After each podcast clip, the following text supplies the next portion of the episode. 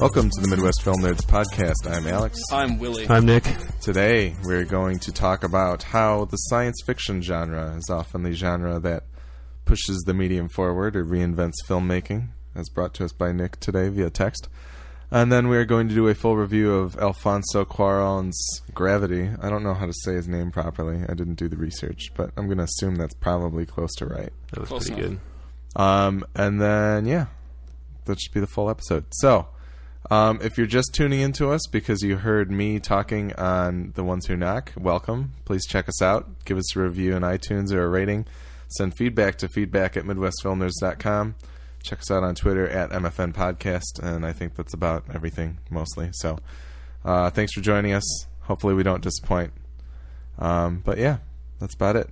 So, via text earlier today, Nick asked us, why is sci-fi ge- generally the genre that can reinvent movie making? That's really hard to say. Yeah, you say that again? It was, it was like a tongue twister. Good. Good. Why is sci-fi generally the genre that can reinvent filmmaking? Ooh. Yes. Frequently au- we awkwardly word my texts. it's been pointed out in the past. you frequently speak very weirdly too. Yeah. So, okay, I think it's a pretty straightforward question.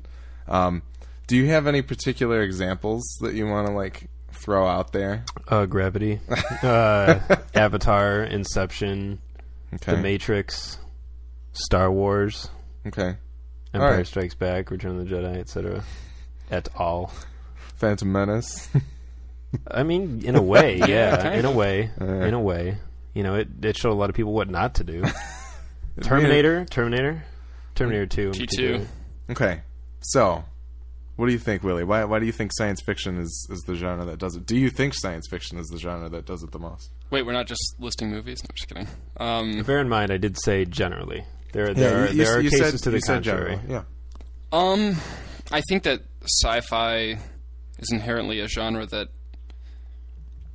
that pushes filmmakers to think outside the box just by its very nature. I mean, there's you're thinking when when you say sci-fi, you think of generally like a fantastical landscape, maybe in outer space, maybe whatever. It doesn't matter. Like there are certain things that you have to there there are certain ideas in sci-fi whether it be aliens or creatures or robot or robotics or spaceships or whatever any sci-fi element you can throw in there that you have to come up with a design for 1st of all mm-hmm.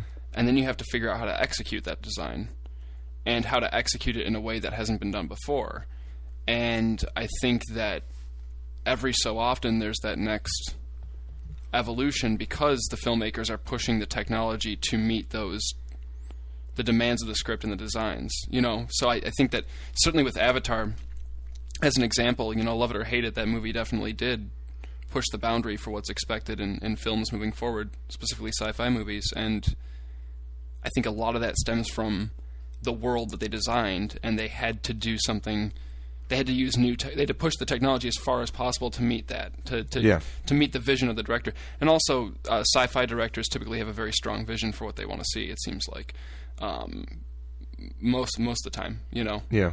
um, if you look at Ridley's earlier stuff when he was doing sci-fi, it's that's very apparent. Like his vision is is what you see on screen, and he had to do certain things to make that happen. I think a lot of effective science fiction is world building and Yeah, yeah, and it takes an entire. I mean, it, it takes so many creative minds to get together and build something like Star Wars. I mean, for as important as George Lucas was, obviously, to the Star Wars universe, that took countless skilled craftsmen and and and uh, who who did the uh, concept art for Ralph McQuarrie. Ralph McQuarrie, and and the set builders and the set designers and everything. Like Harrison Ford, set builder. and there are so many creative minds that go into that, you know, that I think you're forced to to push the boundaries.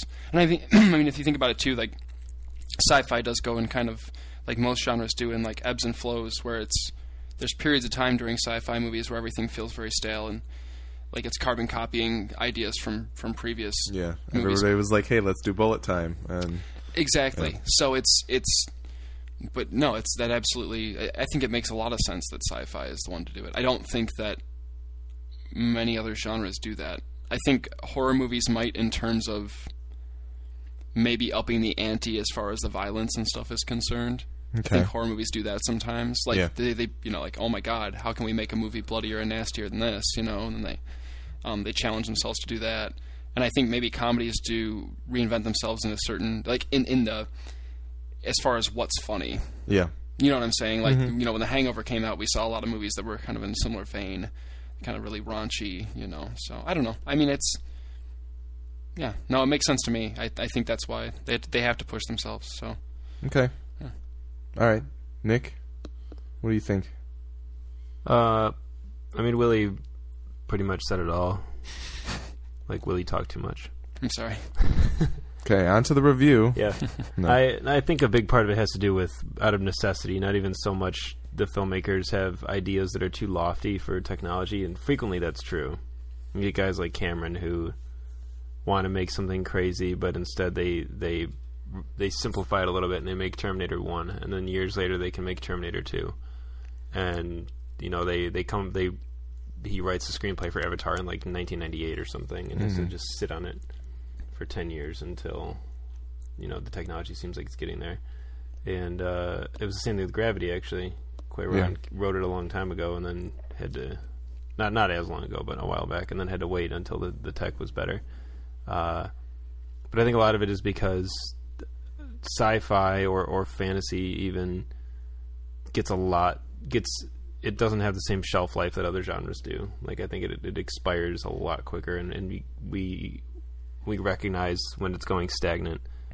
Like I mean, it's been it's only been not only but a little bit over 10 years since like the underworld movies came out Yeah. and i'm not saying those were like hallmark movies but they had kind of a different look and feel to them that hadn't really happened yet and i just saw the the trailer for the new venture by some of those guys the i frankenstein Yeah. with aaron eckhart and it's laughable because i'm like this looks like it's from 2000 like it doesn't Yeah. it, it it looks like van helsing it's like something out of that era and i think that that at the time we were like here's something a little bit different Mm-hmm. whether good or bad doesn't really matter, but it's something a little bit different. And then now it's it just looks stupid, looks dated, looks looks jokey. And I think uh, I, not that I can necessarily put my finger right now on what today's sci-fi renaissance looks like, but it's it's kind of either extremely gritty, like District Nine, Elysium type stuff, Dredd, etc., or it's like Tron, Super Oblivion. clean. Apple design. but yeah, exactly. Yeah. And uh, which I think is cool, but it's also because the technology is getting better. But it's nice to see like kind of a bold new vision Mm-hmm. striking out. But I think a lot, uh, basically what TLDR is that it. I think a lot of it's born out of necessity. Like the genre starts to get dull quicker. Like like dramas still look like dramas for the most part, and that's fine. And because they're frequently just so based on story. Not that sci-fi can't be, but a lot of it revolves around the look and the feel and the world building, like you said. And so it just needs to be reinvented. But I think uh, there's an important distinction to be made in terms of what I was initially asking. Not so much reinventing genres like like Hangover with comedies and stuff like that, but actually reinventing the way movies are made. Yeah, because I think it, I think in that usually belongs pretty much exclusively to sci-fi. The only examples I could think of to the contrary are, um, like I, I think a lot of a lot of Guy Ritchie's movies kind of changed the way movies were cut and maybe even shot to an extent. Requiem for a Dream kind of did with some of the way it was edited and some of the way it was shot, some of the some of the crazy camera rigs and stuff they set up. But overall, I think it's it's really sci-fi that pushes the technology into creating something really otherworldly that we're not we're not acclimated to. Well, and it's back back to your point about like the sci-fi right now and looking at the difference between gritty and clean. my paper that I wrote for my intro to film class, which contrasted Blade Runner and 2001, kind of that I, I feel like that's kind of been here, which is kind of interesting. It's just kind of like there's two different modes of science fiction that you kind of go down, and you either end up in the gritty or the clean or something like that. Yeah, Judge Dredd and Demolition Man. you know, Yeah. Um, Which one's the clean one? figure it out. So, but I don't. It's interesting because I think a lot of it is science fiction requires. You can have good actors. You can have a fantastic director. You can have, you know, a great score and everything. But you still need an extra element to make science fiction more believable or make it as believable as other movies that are out there. And the inverse is true. You can have bad actors and an inexperienced director. That's kind of what Episode Four is. Well, yeah, Like nobody in Star Wars is particularly great. They're all adequate, but I think you need you need definitely the right type of people to fit sci-fi. Like you can't stick, you know, any any great actor. I'm trying to think of, it, of an example, but everybody that popped to mind has been in genre movies like that. you know, you you can't necessarily shove. Well, we'll take Morgan Freeman for example. Morgan Freeman's great, but he's a little weird in Oblivion because you're like he doesn't really gel in my mind in the in the sci-fi world. Yeah. It's just kind of weird. But you can take you could take like an Ian McKellen and, and you'd buy it and like he works somehow. Uh, it's a very weird genre that not everybody can necessarily pull off. You know, yeah, and I think I think some of it is like you you you Nick were saying that eunuch.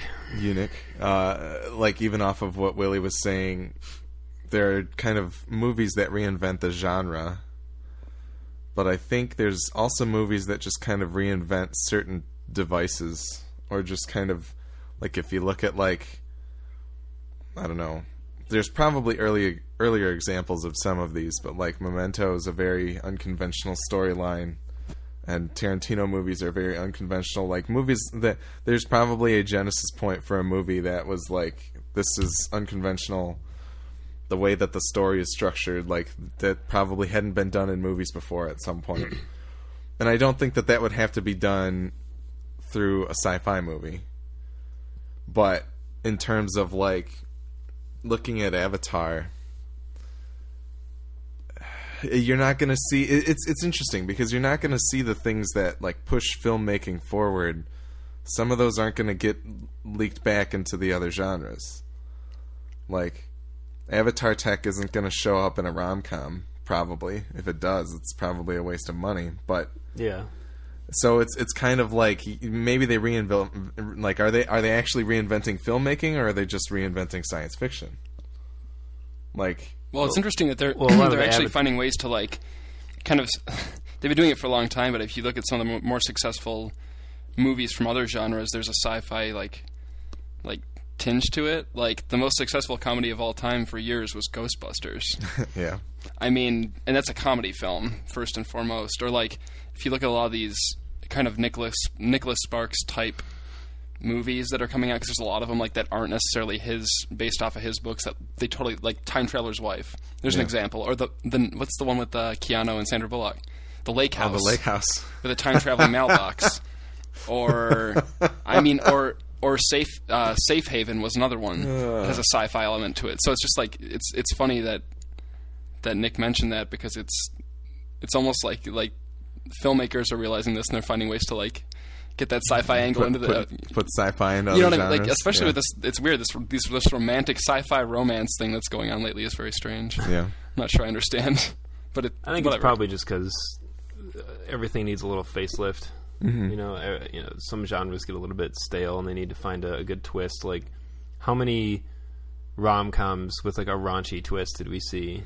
Like in the last ten years, quite a few. like they used to be for the most part very, very clean.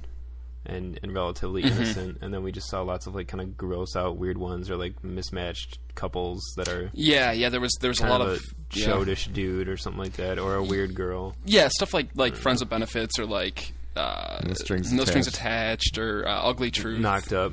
knocked up, things like that. Yeah, you are right. Those kind of came into fruition. Did that like it was that like was there something about Mary kind of the genesis of that, or was it like a renaissance? I think that was or one that was before its time. Honestly, like Okay. I, I don't think that that What? Sparked. There's something about Mary. Oh, I don't think that sparked an immediate interest because I, you didn't see a lot of movies just like that coming out right after something about Mary. the Farrelly Brothers, I think, do deserve a lot of credit for kind of injecting an offbeat and kind of grossness into into comedy, and, Yeah. and even making something that's kind of gross but still sweet at heart. Mm-hmm. Like, yeah, there's something about Mary, absolutely, but that that whole era of that and Dumb Dumb and and Dumber and Kingpin, which is like a trilogy, Yeah, a perfect trilogy. uh, we're getting a little On on par on par bit. with um, with Terry Gilliam's Dreamer trilogy. yeah, or the Cornetto. Yeah. Um, even more loosely uh, attached than those. I, and I was just kind of wondering how much of it is us being science fiction fans, kind of seeing it from this angle and being like, yeah, sci-fi does a lot for the for for filmmaking in general. Like, I don't think that's necessarily the case though, because I think that oftentimes when you see when you're seeing like look at um look at like Oscar season, you know, like last year, you know, we had Argo and Zero Dark Thirty and um some That- very that big was another point dramatic bring up, films, you know, um, which is typical of Oscar season. But you don't hear anybody saying this movie redefines how films are made. Mm-hmm. You continuously hear that about sci-fi sci-fi films, even if it's not true about them. Oftentimes, unfortunately, critics get a little too excited about stuff, and they're like, "No other film, you know, all other films." Well, you know, just, come on, calm down. You just want to be the quote on the top of the DVD yeah, you box. want to be the full quote. So I think a big part of it is not not even necessarily in the things you see, but there's a reason that they frequently sweep all the technical awards because the way a lot of the ways movies are are made and designed changes with some of these innovations. Um, trying to think of some examples, but you know, even with with Avatar, saw a huge surge in in 3D. Yeah, I mean, just across the board, across That's every for sure. genre, and and pushed digital filmmaking in a in a real Mm-hmm. hard way. absolutely. I mean, Peter Jackson saw pretty much everything he did with Avatar and wanted to apply it to the the Lord of the Rings, yeah, style movie. And uh, I think that it, it doesn't necessarily permeate like like melodramas. Well, yeah.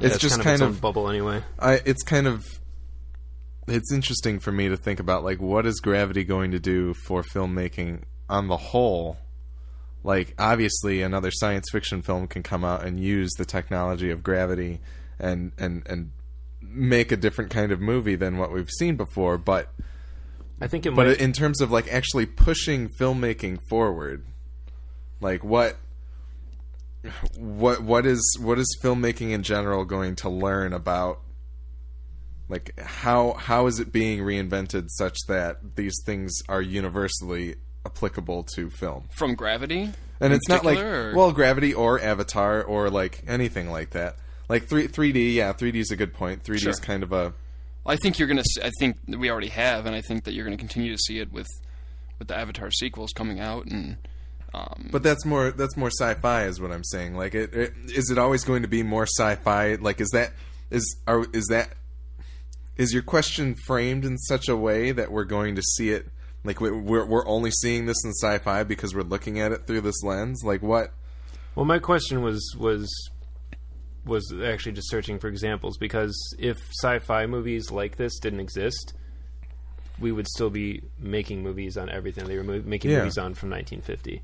There'd Well- be no nothing would change. There'd be no there'd be no need to reduce camera sizes further. There'd be no need to make things faster, make things higher resolution, make things better if it wasn't for these movies that are pushing it. Because now it's it's whetted the the public's appetite for more spectacle and more immersion and more over the top and bigger explosions and louder explosions and more seamless integration of special effects because I think if anything I took away from Gravity it's that real actors and animation are essentially interchangeable now. Mm-hmm. Like how mu- I, I I'm dying to see behind the scenes in that movie and how much was real and how much wasn't. Like none of it was real. That's pr- pretty much what I'm gathering. I saw like a shot or two of behind the scenes, which was basically just like Clooney and, and Bullock tied together with like motion capture, like astronaut Right. suits on. I mean, they, he's basically with this movie. Now, granted, it's the perfect setting. It's in space. You don't need to see a lot. There's not a lot of stuff going on. You're, there's a lot of nothing. It still needs to look real, and, and it does. I mean, the Earth looks freaking real, and like people are watching this and going, "I would swear that it's footage from like a NASA documentary. That's it's incredible." And uh, James Cameron even commented on it and said, all this tech is incredible. And the, the reason the movie is so good, he said, is not only are they special effects and everything top notch, but the actors have to sell it, and they Yeah. do. yeah. And that's cool that there are actors that are that are good enough to be able to deal with this, and, and a director who's good enough. Because if you you know, ten years ago, fourteen years ago, really, when George Lucas was making Episode One, the actors were like, "We don't know what we're doing. Like, I can't act opposite a green tennis ball, like real, because they didn't have a good enough director. And maybe I'm not saying they're bad actors, but maybe they weren't the right actors for the job. Being able to be Bullock in the, in this movie is insane. Well, and then even like uh, you know, if if they had avatar tech for episode one, then the actors would have been able to see and interact with the environment that was on the Perhaps. green screen behind them. But I think a lot of it goes into the hands of the filmmaker, though. I think No, they, need, yeah, they need to have totally. an understanding of the technology. But uh, crap, I had a point, and it got lost in there. no points Somewhere. allowed. No points allowed on podcast. No points allowed. It's like airport, nothing sharp. I uh, damn it, damn it, damn it, damn it. It was good too. I just uh, Oh, eh, crap. It was there and now it's gone. There and back again. Have his tail. it's still like I don't. I'm I can't argue that um, like technological advances they're they're only going to happen in science fiction because science fiction are the movies that require it. I don't necessarily think that we'd still be stuck in the 50s. I mean, from a from a spectacle standpoint maybe yes, but does that mean like there's nothing about something like Memento or um like some some of the great movies of today that you wouldn't be able to get without the technological developments that have occurred. But well, yes and no. I mean, there. It depends on, on what strata of filmmaking you're talking about because they still shoot movies on cameras they made in like the 50s. oh yeah, They still use them, and they're most guys in that world swear by that older stuff. yeah, Like there's a whole new renaissance right now with with all the digital stuff going on. I mean, you've got, and it's only because you've got filmmakers with the prominence of like Fincher and stuff like that who are, you know, he's he's not even necessarily really a genre filmmaker. Why did he shoot The Social Network on on on a red? He didn't have to. He could have shot it on an old Panavision camera. Doesn't matter, but he did. And I think a lot of that has to do with with movies with sci-fi movies, movies from that genre taking that taking this tool because it's easier to use for their purposes and, and making it work and saying here's what we did with this we made something with a camera that was smaller that was faster that was cheaper that let us do all these things and so a guy didn't have to wait for dailies. a guy who's shooting a drama says I want to try that and does it and mm-hmm. he was able with that technology to you know the opening scene in in Harvard they're like you can't bring a crane on Harvard's campus he's like all right I'm going to line up 11 cameras and we're going to shoot them and we're going to stitch it together Yeah. that shit wouldn't have happened if it wasn't for sci-fi movies. Okay, Fair enough. that's true. That's true. If you enjoyed this rehash of Side by Side, go check it out on Netflix. yeah, you can. Everything I just said, David Fincher says way better and is way handsomer doing it. All no, right. I just it wasn't even. I, I didn't have necessarily even an agenda or a point. no, I was no, no, just no. curious because as I was No, thinking I- about it, I think it's an interesting question. Absolutely. I just it's and we'll really we will really know in a couple more years to see if like the 48 frames thing starts to click with other movies yeah, and with since The Hobbit. yeah. and Well, we're gonna know if I still don't know if we've seen. Like I don't know. I'd have to look at the trailer, but is the next Hobbit coming out in 48 frames? I think so. I don't. Uh, there have been no know. plans to say it wouldn't. I mean, he didn't, you know, release a butthurt Damon It's style been like- letter saying nobody liked it. It's been quiet though. Is the thing is that I haven't heard like you, there aren't other movies that are taking advantage of it. As I like, I think it was their what I plan. I, mean, they were shooting them all. that's true. That's You know, true. So it'd be it'd be a waste to just be like, oh yeah, well, Be an easy fix, I guess, but yeah, no, they should. I think that I think that his goal was to was to play with the with the format, and I think a lot of people were really receptive to it. I don't see why he would stop. He took he took a I huge wonder. risk. I wonder doing if he'll tweak it at all in between. Like if he like if there's I don't know. You guys Anyway. end up seeing either of you see it in forty eight? yeah, I, I we both did. Yeah. Okay. God, it was so weird. But Uh, for some reason, I I kind of want to see the next one. I just feel like that's the way he intended. So It was very strange. All right, uh, we went over a little bit, so we are going to go right into our review of Alfonso Cuarón's Gravity, starring Sandra Bullock, George Clooney, and other people.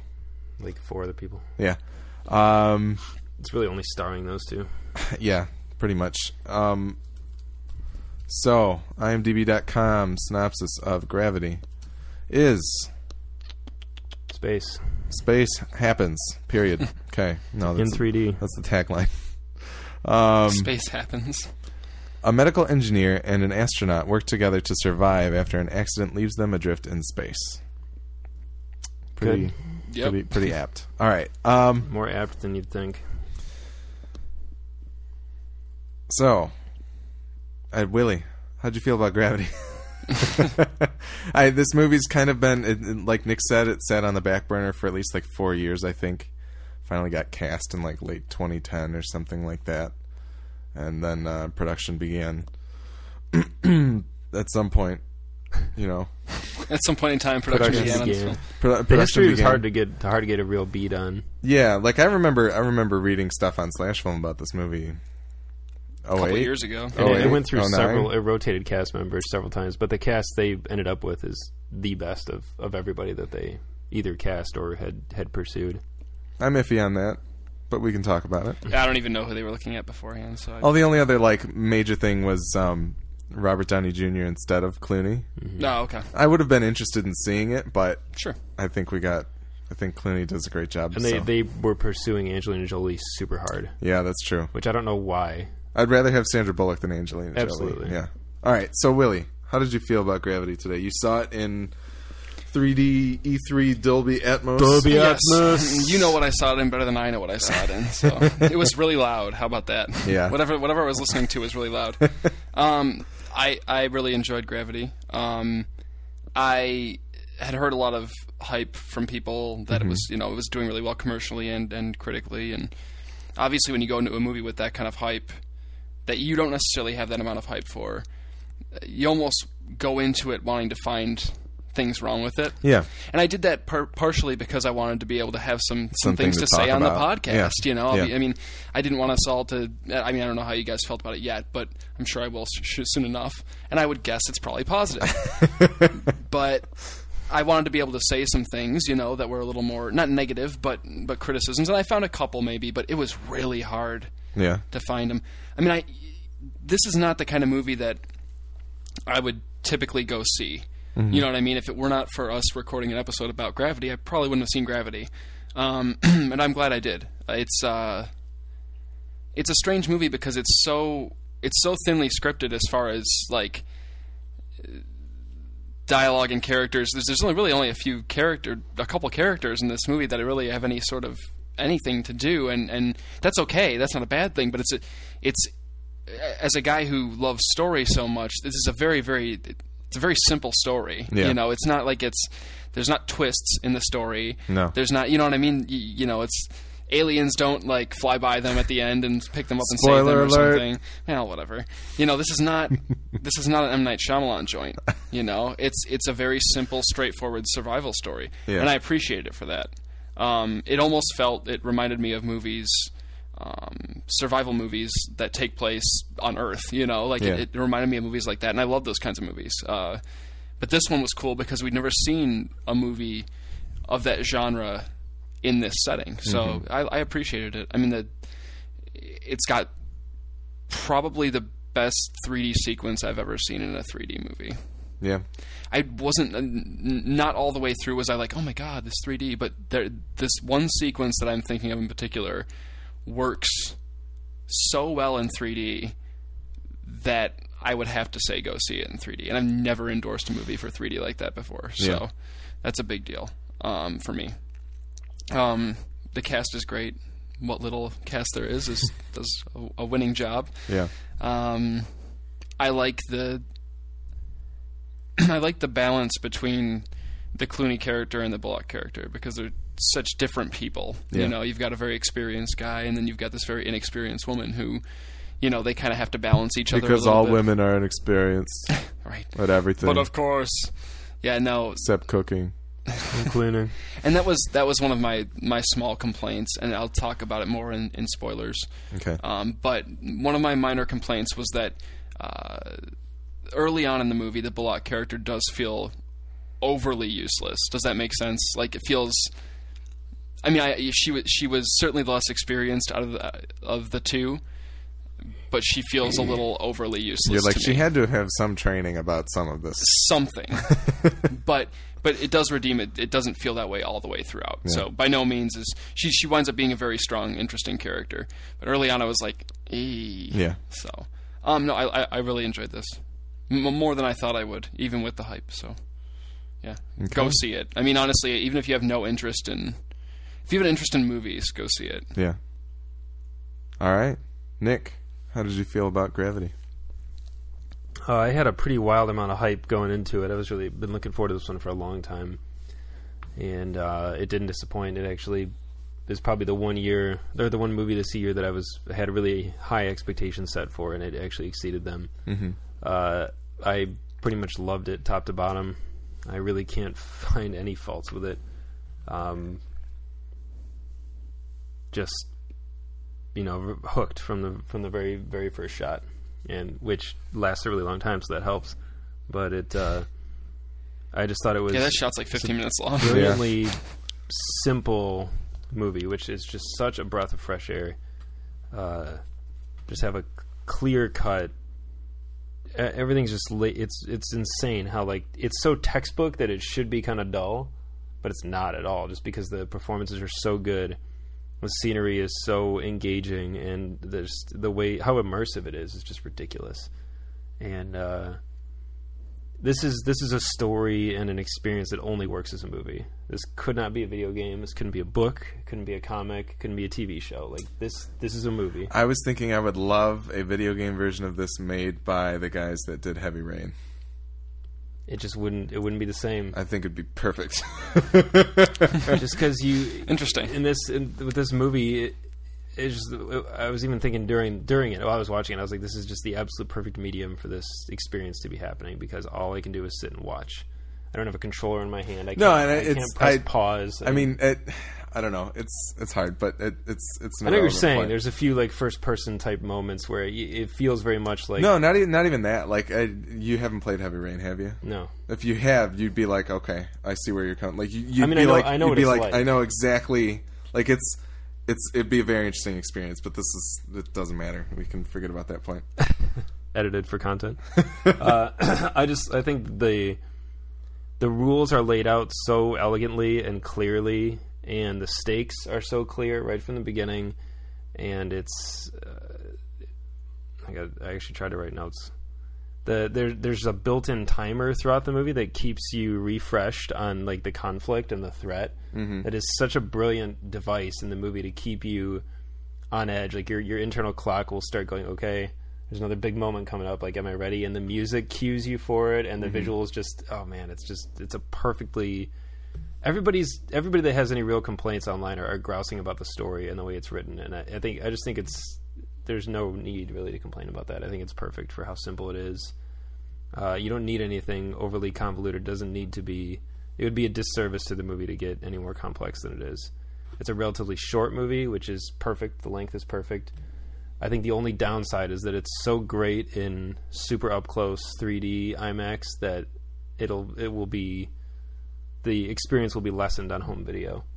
Like this is a movie that was meant to be seen in the theater, and you know I've already talked to a few people that are like, "Oh, I'll catch it when it's on Blu-ray," and I'm like, "You, why? Yeah. Pay the ten bucks, go go see it." Like honestly, it's like riding a roller coaster. It's it's a it's an experience. Like when when Alex and I walked out of it, we just kind of were both like, "I'm tired." Like, Yeah.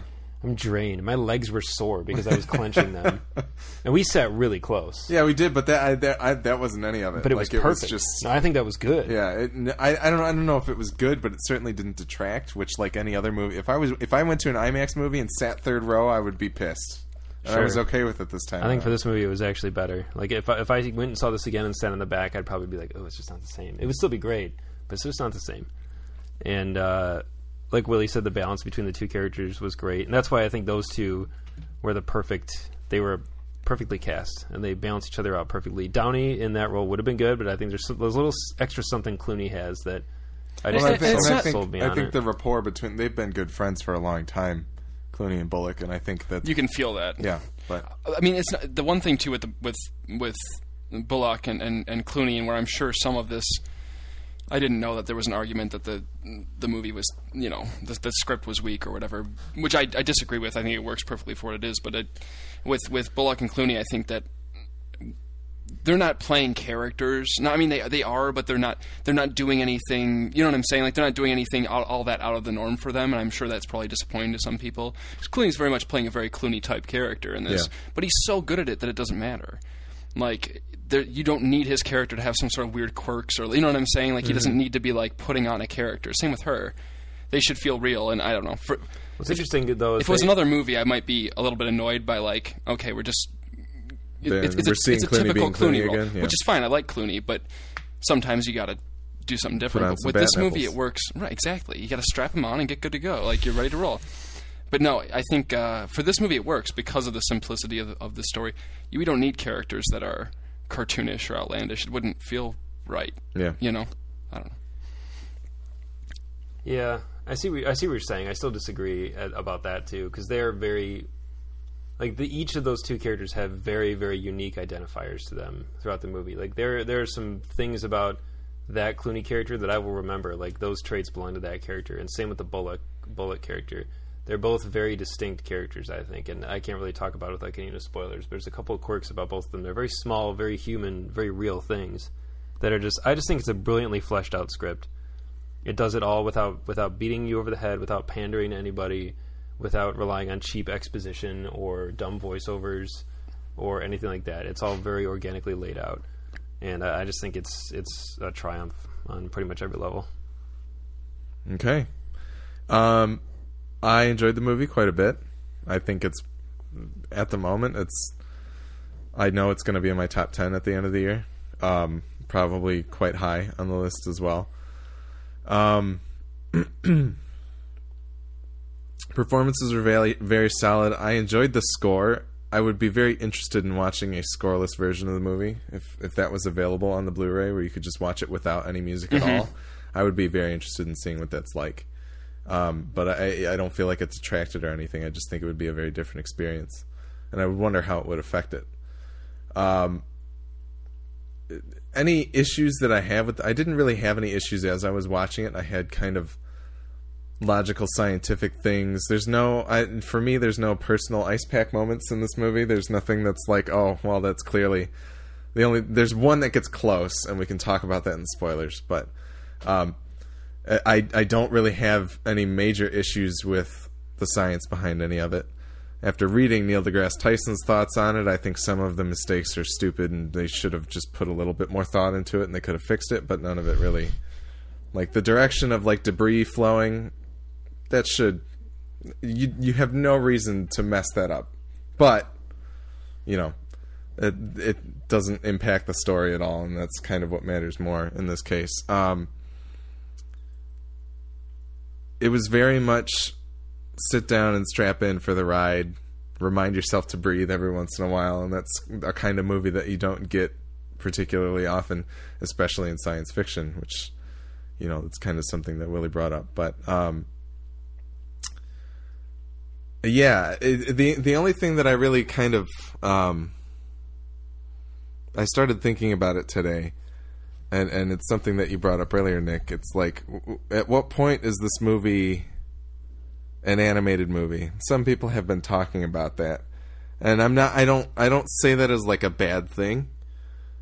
And then the other thing that I kind of thought about, which uh, this would be more of a relevant topic if we were reviewing Children of Men, but like the artifice of stitching together a one take as opposed to going back to something like a touch of evil or something like and like anything like those those Si- Silent House or yeah like that, it, even like serenity like that long take like long takes of past and then going and just kind of stretching the truth a bit with things like children of men and the avengers and those things where the long takes are just kind of stitched together effect shots. Uh, i i um it's a little sad to me but that's the thing is that you're not going to get a 20 minute long sequence of Sandra Bullock in space with a traditional one take. Can't like it doesn't no. it doesn't work that way. But uh, I, I think it's something interesting to think about because it's it's kind of um, it- it- yes the actors need to be convincing but a lot of the a lot of the literal and figurative heavy lifting in this movie is done by effects and it's and it's uh, I think it's an interesting topic, and it's something that I think a lot of people talked about with Avatar a little bit because some of it was, you know, hey, this could have been animation, but yeah, there was mocap behind it, kind of. They didn't film this in space then? No, this was that not. you guys are saying? Yes. Oh. So I, it, but it, it's not. It's not even so much. A, it's not. I wasn't disappointed by it. It wasn't something that affected how I viewed the movie. But I think it's a, like it's it's food for thought for sure. Um, but yeah, I don't know. I enjoyed it very much. Fantastic performances. oh, totally. Uh, it boggles my mind like thinking about how anything like I don't understand how anything filmed inside vessels was filmed at all. I don't get it. I don't know how it was done. Yeah, this is that rare movie where like I I I don't feel like I I know how they did all of this. You know what I mean? Like there's certain shots where obviously like you, you realize like okay that's a that's a computer animated effect or whatever. But like Yeah. mo- for the there are there are moments like big large moments in this movie where I'm like how did they do that? Yeah, like what what is what was actually going on? But I didn't ask myself that question while I was watching. No, yeah, which is nice. it like it wasn't like I was sitting there trying to like figure like how did Yeah. they make that happen? Like because then you get distracted from the movie. But afterwards, I like I was like, how did they? How did this scene get shot? Like, what's CG? What's real? What, you Yeah. know, so it was interesting, yeah, which is impressive. That's a testament to the absolutely. effects. I mean, absolutely. All right, any final thoughts? Do we want to move into spoiler territory? yes. Yes. Okay. Well, we're gonna take a quick break. Wow. Quick break. We're gonna take a Quake break, Quake and break. uh, Quake we'll be right back with uh, Quake Arena Three. Don't listen to spoilers Yeah. if you have not seen it because this is a very tense movie, and that's part of the fun of the movie. Is that so? Don't don't Yeah. listen to spoilers. Don't don't listen to any spoilers. do it. Turn it off right now. You've got another thirty seconds. Don't do so. it. So we'll be right back.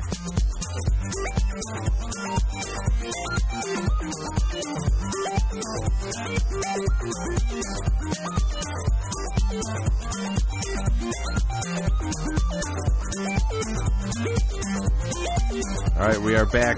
We are in spoiler Terry for Gravity, as it is now known. Get your Spoiler terry towels. We're in the spoiler terry.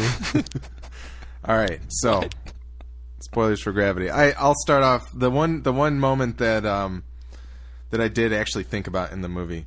It makes no sense to me why George why George Clooney had to leave the way that he did at that point in time. That the physics of the situation doesn't work. It just Uh. that doesn't that doesn't it doesn't work that way. So you mean like him getting sucked away from her when like Yeah, there's there's no forces that are pulling him away anymore. Like it, Neil deGrasse Tyson basically summed it up as she could have tugged that rope towards herself, and he would have started coming back towards her. There's nothing.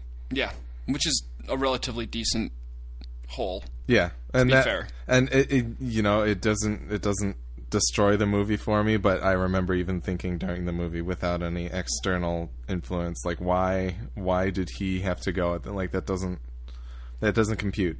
They could have written it differently. They could have had something else happen. They could Sure. have had that that The, the moments, the moments, pretty. I mean, it certainly works for dramatic purposes, but Yeah, I, I see what you're saying because the it, the movie does feel so real and genuine Mm-hmm. that yeah. yeah. Like he's like, I'm taking you with me. No, not anymore.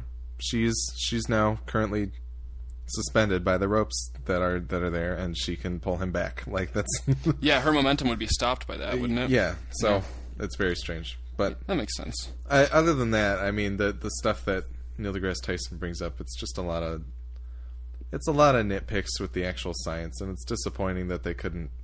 I like I don't know.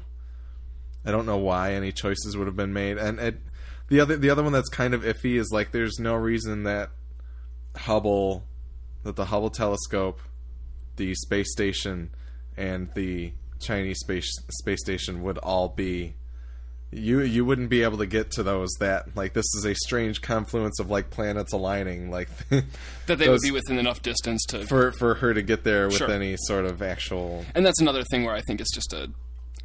It's for the sake of having a movie that would, Yeah. you know, yeah. yeah and it it, it didn't it didn't bother me at the time and and you know it doesn't overall effect, but I think it's you know What was your near? You almost had mentioned earlier that there was like a near ice pack thing, like almost. An that that was that the, was it. the, okay. the the Clooney kind of pulling away like that didn't mm, that's okay, I thought you were. Th- I thought you were going to mention the her with the fire extinguisher, which I don't know if that would actually work or not. I don't know, I, I, it it would but it just seemed like it looked weird. You know what No, I mean? it Like, does. like It does. not knowing anything about how space, outer space works. I, Yeah. I was like, that's interesting that she can just use the. But okay, that's fine then. I'm No, I mean okay it, it, it, it would work out. I you know it.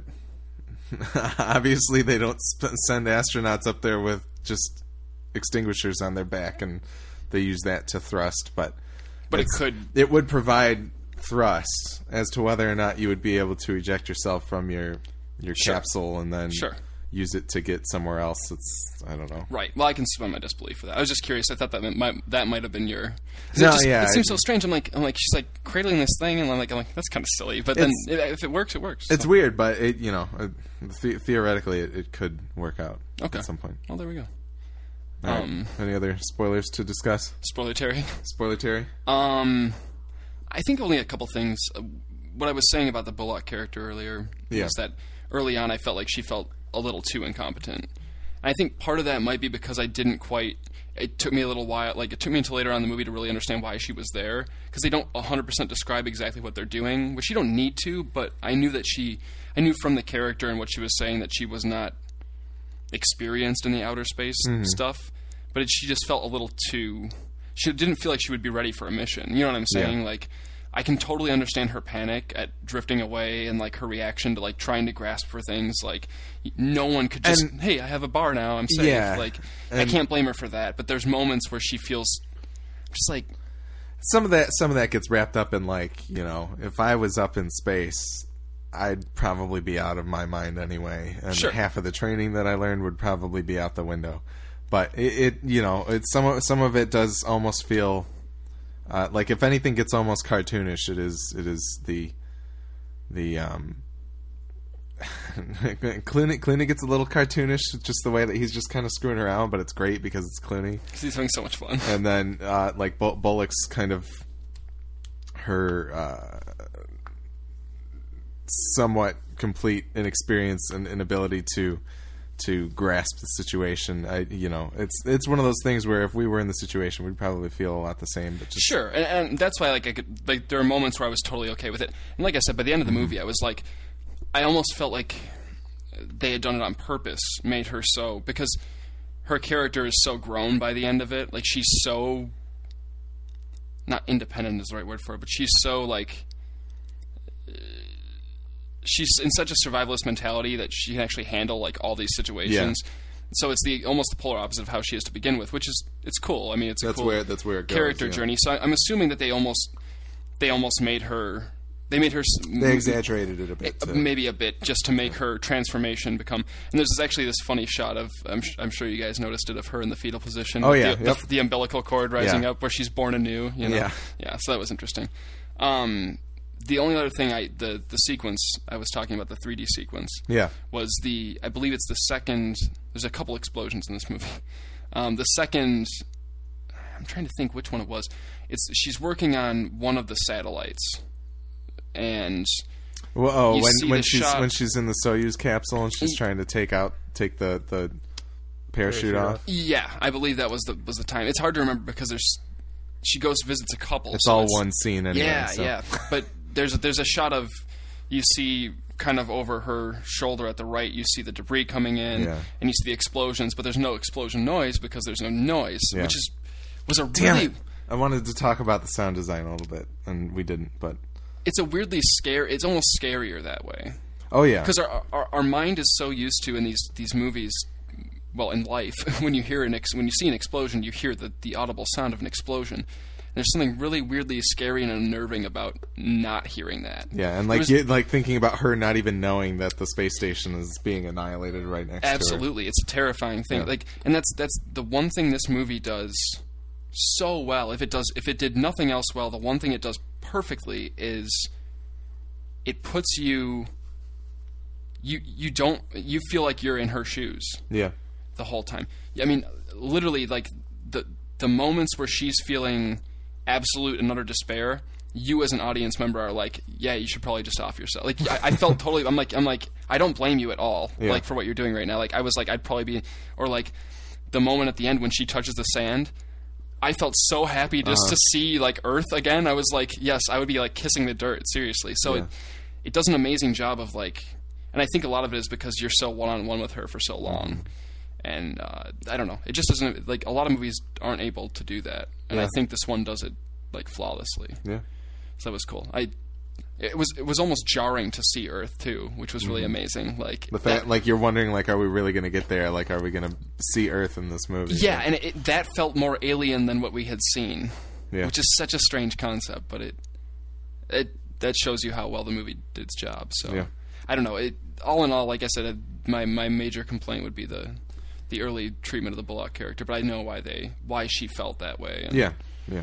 So I can't get too angry at it. That oh that and the Dolby Atmos that I saw it in was a little overly loud at some points. it, it, it was. Oh I mean, like, yeah. I mean, even when the movie starts, like the like that first music cue that kind of gets you into the yeah, the the soundtrack is, is great and all, but it there's there's a lot of the, the moments where it's like smash cuts to silence after some loud booming sound. Yeah.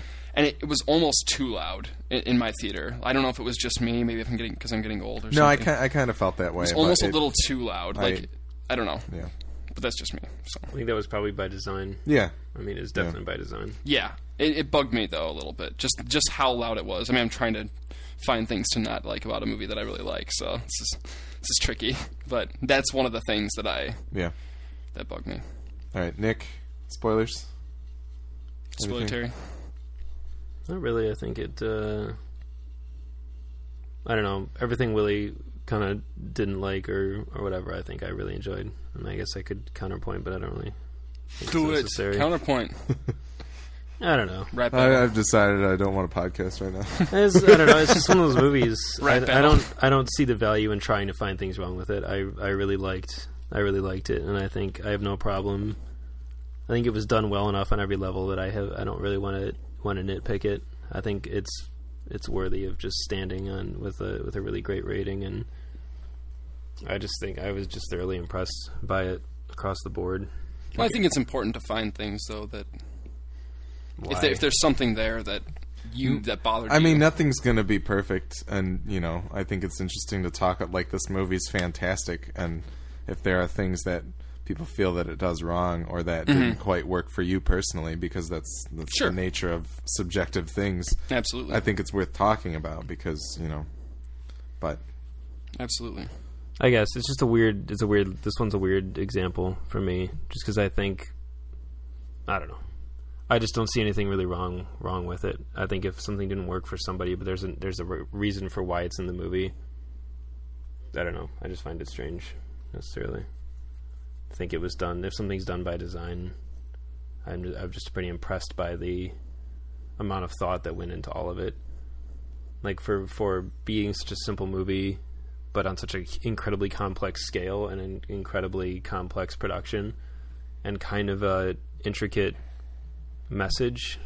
Not really intricate, but like just the whole the themes of like rebirth and and uh, reinvention of yourself is kind of a hard topic I think to make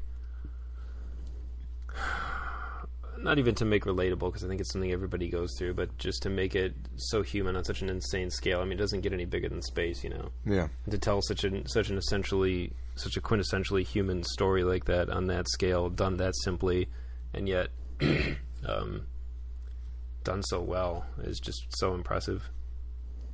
Um, I don't know. I think it was it was just there, there's some something like the the final the final shot of her the final moment of her on Earth was so cool. Obviously, like Willie said, it was so jarring, which is really interesting. yeah, It was funny when she stood up and was like staggering away. I was like, God, that's brilliant. Because it on, on a pra- it, that's just such great storytelling. I think when you can find a vehicle like that and tell your message through it, and it works on two levels. I mean, it just furthers the message of her being like reborn. She's like taking her first steps as a new human being, like as a baby. But at the same time, it makes practical sense because she hasn't, her legs have not Yeah, her- functioned in, in a practical sense in in a while. Mm-hmm. I was like, that is just she hasn't faced gravity. yeah, actually. well, Yeah, I was no like, what a what a brilliant idea. There's a there's a there's one thing too that I thought was interesting that I never thought anything could be scarier than like the idea of drowning until you really get a feel for what it would be like to drift out. You know, I mean, mm-hmm. obviously none of us can say what it actually feels like, but this movie is probably the closest thing we're ever going to get. And that's Oh, yeah. terrifying. Like that's there's something even scarier about the void, like like out there than there is about I don't know. That that was really cool. Like Oh, yeah. it almost gives you the same feeling as if you were to watch somebody that was like struggling swimming yeah, or that was getting carried down a current. You know what I mean? It almost felt the same, but it was something. There was even, something even scarier about it, just because it's like there's an element of like they're never going to be found. You know, like there's something scary about the idea of that. Like they're just gone. like see ya. Like Clooney's gone. Like he's still there, like floating he's, around. he's up there somewhere. He'll never be retrieved. Probably yeah, I not. was wondering about that. I wanted to look up and see if we have actually ever lost somebody. Just I don't I don't know if we have lost anybody in space.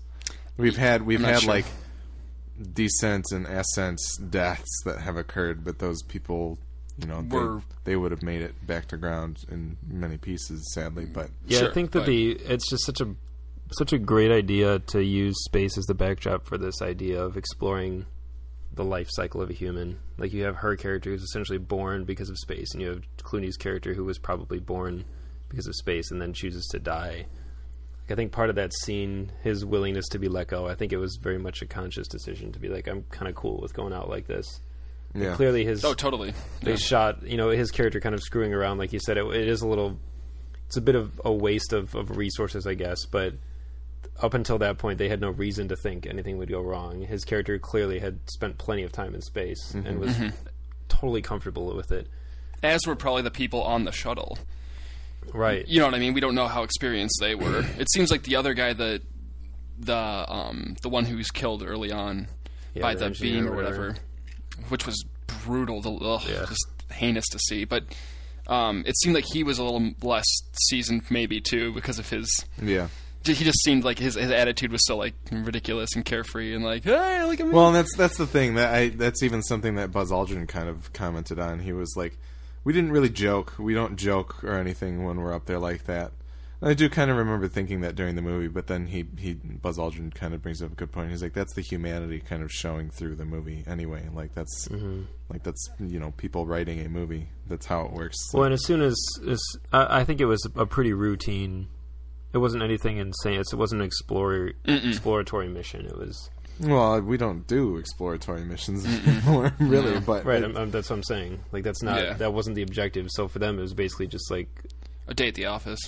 and Clooney. So for Clooney to kind of be a little chill, I thought was seemed appropriate enough because as soon as soon as there's a hint that something might go wrong, He switches snaps into business back mode. into- mm-hmm. Yeah, absolutely, and totally takes control of the mission and mm-hmm. says follows the routine and, and just shifts. Well, then he into- gets mad at her. I mean, at that point, he's because not that she's goofing around, but she like doesn't understand. You know what I mean? Like he he flips listen. that she switch doesn't completely. understand the gravity of the situation. Oh no, That's true. No, You did no. it.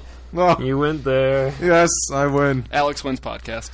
Um, I, I looked through Neil deGrasse Tyson's tweets, and, and a lot of it, a lot of these are just story concessions. Nothing. Yeah.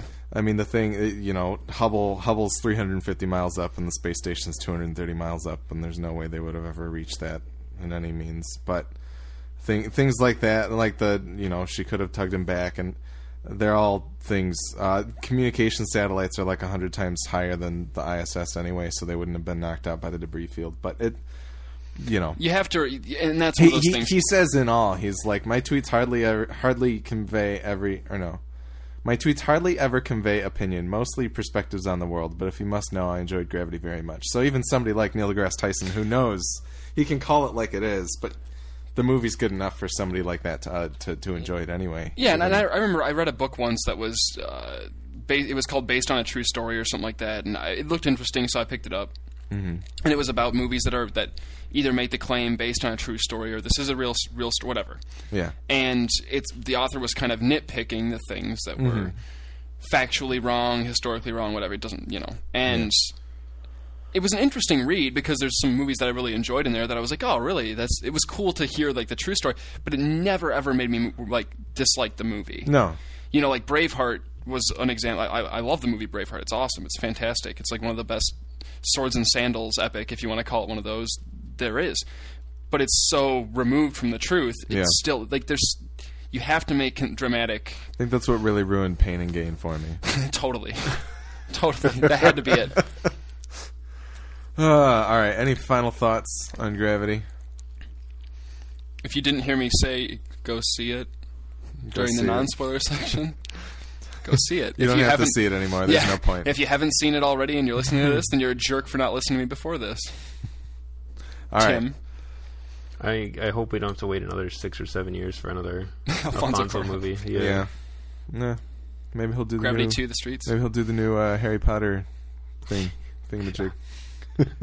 fantastical beasts and where to find them. I'll be curious to see Maybe what he'll he do does Doctor next. Strange. Oh That'd be awesome. crap! With Clooney. No, it's not Clooney. It's Block. Trevor. It's Trevor Slattery. yeah, really. All right. Well, we can wrap it up.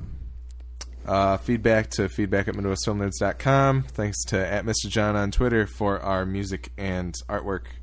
Uh, check us out at MFN Podcast on Twitter as well. Find links to our respective Twitter pages on MidwestFilmNerds.com, where you'll find full show notes for every episode, uh, even episodes that aren't still in iTunes, like episodes 1 through 20 or something like that. And um, I don't know, that's about it. Kyle XY, go watch a movie. Thanks for joining us if this is your first episode.